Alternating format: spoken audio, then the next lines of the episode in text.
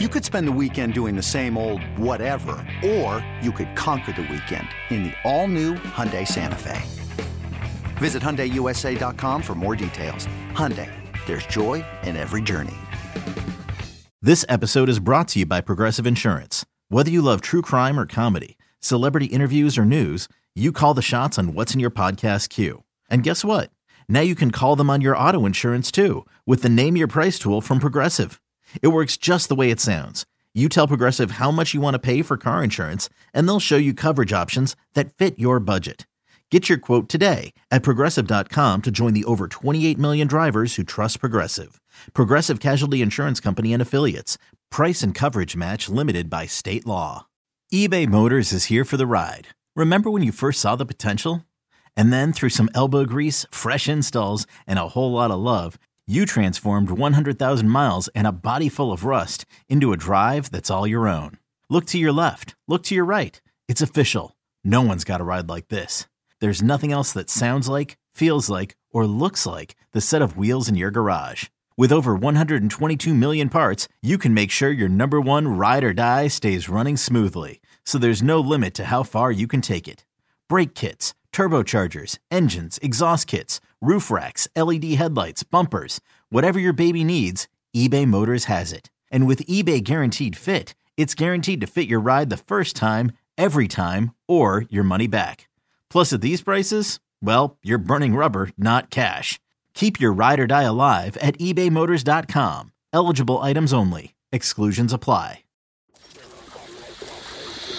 Houston, we have a podcast. Diving, diving deep, deep, into all things Texas, both on and off the field. Here's Sean Pendergast and Pro Football Hall of Famer, the General, John McClain. Welcome, welcome to Utopia.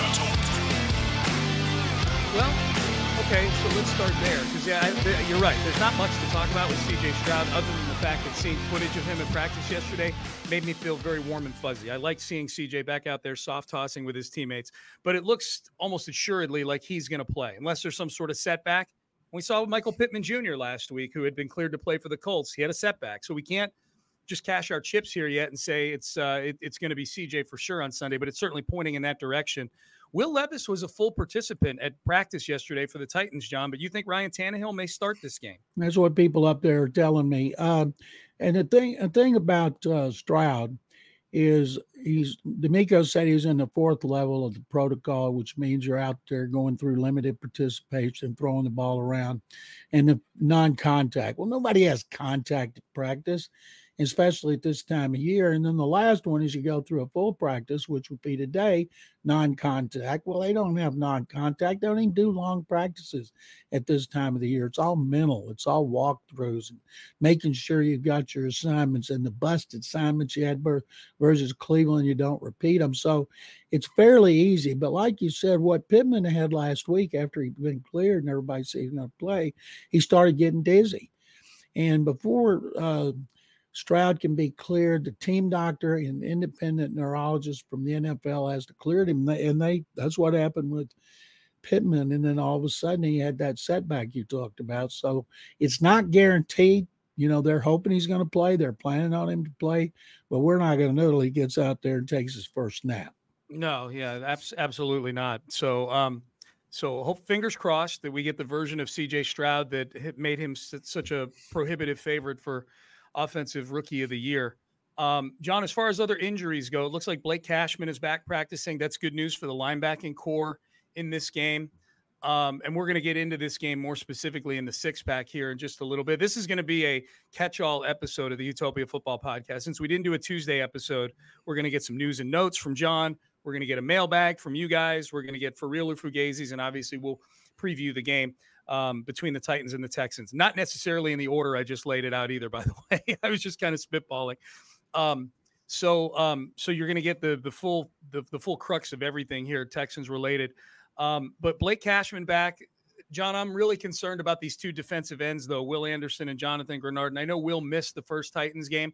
Going to be awfully tough to see them replicating what they did as a front four with seven sacks and 12 TFLs if both of their defensive ends are out for this game. Yeah, no kidding. They manhandle Will Levis. is the most physical game I've ever seen the Texans play.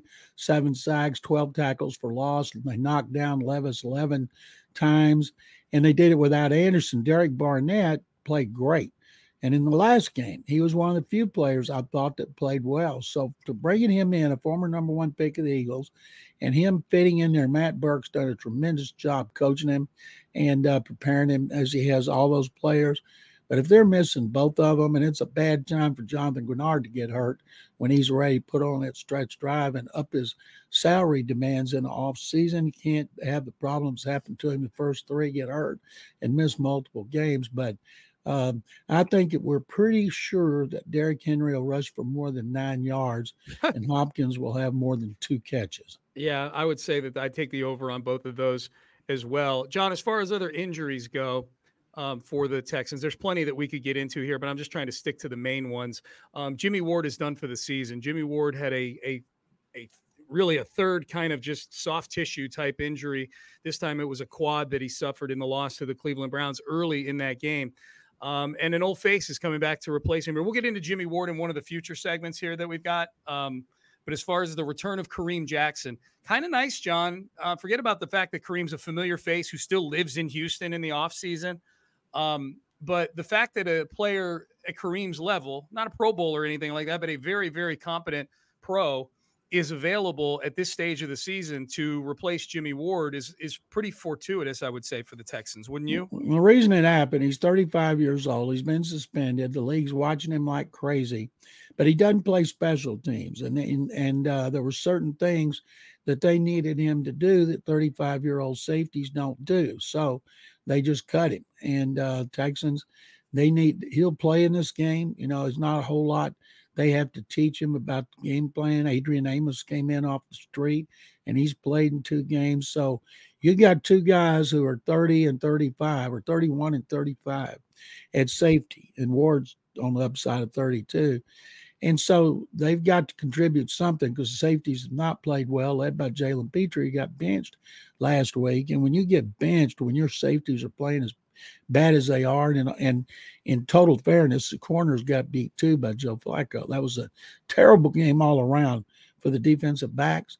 And it started up front, of course, but they've got to bounce back and they've got to get pressure. You don't want Adrian Amos and Kareem Jackson and DeAndre Houston Carson on the back end to get burned deep. Yeah, yeah, that's. I mean, Jalen Pitre to me is the story out of all of what you just said. He got benched in a game that Jimmy Ward had left with an injury. Like that's how bad it was. They, you know, they just. I think it's it probably it, it's probably a cumulative thing with Jalen for the whole season. It wasn't just hey he didn't go help DeAndre or D'Angelo Ross on that deep shot to Amari Cooper. Jalen's had a rough year all year long. Other than a few good games. He was really good against the Titans, I thought, in week 15. I thought things were looking up for him. And then it's the exact opposite. He gets benched um, for a guy who plays 100% of the snaps routinely for the Texans. Like, that's not an exaggeration. He never leaves the field. And uh, DeMeco's like, oh, we just got into a little bit of a rotation. Like, okay. Yeah. DeMeco Ryans and Matt Burke are going to have to take a long, close look at the way they're asking Jalen Pitre to play yeah. in their system. Yeah. And what he needs to be is around the line of scrimmage where he can blitz, where he can hit people, play the run, play people in the middle of the field. He's yeah. not a guy to go cover people on deep plays. He that's not what he excelled at at Baylor. They got to take a long look at what they're asking him to do. All right, that's where we're at with the Texans right now. Obviously, a practice today. We're recording this on a Thursday, so we got a practice today, a practice tomorrow. Um, but fingers crossed that CJ Stroud will be playing this Sunday. All right, John, speaking of CJ Stroud, you got some news and notes for us here today? I do. Uh, CJ averages 279.3 yards a game. That is second to Tua Tagovailoa's 280.9. Now, if he had played these last two games and he had hit his average in those two games, he would have 4,189 yards. That would be second to Tua Tagovailoa's 4,214 which means he would have been, let's see, 14, 25 yards from being the first rookie since Davy O'Brien in 1939 to lead the NFL in yards. Not going to happen now, of course, but that just shows you how great he was. And when he went out, they were second to the 49ers in plays of 25 or more yards. Now they're second to the 49ers with 39 pass plays of 25 or more yards. The 49ers have 44. And um, Case Keenum had one on that play to Devin Singletary yeah. in overtime at Tennessee. So they're still second in the pass plays of 25 or more. Wow. And they've got three more than Dallas. Now, Dak Prescott's been healthy all season. He's got CeeDee Lamb. They have 36 3 behind the Texans. Now, the Texans have had 10 100 yard receiving games. Okay. That sounds okay. That sounds fine to me. Good. That's tied for the most in the NFL with Miami, who has Tyreek Hill and and Jalen Waddle. Yeah. And CJ Stroud needs in the one of these last two games, Sean, at least 300 yards and two touchdowns mm-hmm. to become the first rookie to achieve that in NFL history. Right now, he's tied with five games of at least 300 yards and two touchdowns with Andrew Luck and Justin Herbert. And I've got one more in his 13 games. CJ has 61 completions of at least 20 yards. Those earlier mm-hmm. stats were 25. The 61 of at least 20. And uh, he is second in the NFL, despite missing two games, to Brock Purdy, who has 70. And I'm hmm. guessing a lot of Purdy's were YAC. Yeah, catch and run. He hit those guys, and they they did all the running. Yeah. But it just shows how amazing that he is. And one throwaway doesn't have anything to do with the Texan side of the ball, but it will be for Sunday. DeAndre Hopkins, who had two catches for 21 yards in the first game, he needs 61 yards to reach 1,000. That'd be the seventh time in his career, first time since 2020. And of course, he had five with the Texans, second most in team history And Andre Johnson, who is a mm-hmm. finalist for the Pro Football Hall of Fame for the third year in a row. And if he get a better presenter, he might actually get in. Yeah, I know. We got to work on that presenter thing. For those that are new to the podcast, John presents Andre each year, and I'm sure does an amazing job. But it's just hard. There's a logjam at wide receiver right now, and it's tough to get a guy in. All right, John, you just dropped a lot of numbers there, and I just wanted to react to a couple of them. One, there's a chance that the Dolphins are all locked up with whatever it is their playoff fate is by week 18. So they could rest to a Tua Tagovailoa in week 18 or only playing for a half or something like that. So maybe that opens the door for CJ to possibly lead the league. You said he'd lead the league in passing yards if he were to get. Uh, well, that's if he had if he had played these last two and hit his oh, average of two seventy nine. Oh, I see, I see, I see. Then okay, he well, would then be at no four thousand one hundred eighty nine, and Tua has four thousand two hundred. I got, I, I, got you. So he's got no shot. No, I got he's you. got no shot. Okay. Um, the other thing, I was very surprised to hear that the Texans are still ranked up that highly with explosive plays, considering their offense has felt like anything but being explosive, and that includes a game with CJ against the New York Jets. Like it, the, and I'll tell you, John, my well, I'm just making sure I'm not hijacking a future segment here. No, I'm not. Um, how concerned are you that the Texans uh, have generated very, very little offense since Tank Dell went out early in the Denver game? And I know well, there's a couple Case Keenum games in there, but there's some CJ games in there too.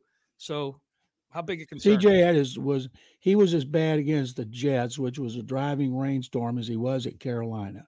Mm-hmm. And it mm-hmm. was after that Carolina loss on the last play that he said he wanted to start having explosive plays. And to his credit, Bobby Slowik made sure he changed the offense. Now he's got Nico Collins back. He's got Noah Brown. He's got Dalton Schultz. So I think he's still going to be good. I think he's going to be prolific. But the key is, can they protect him? That's what they've not been able to do.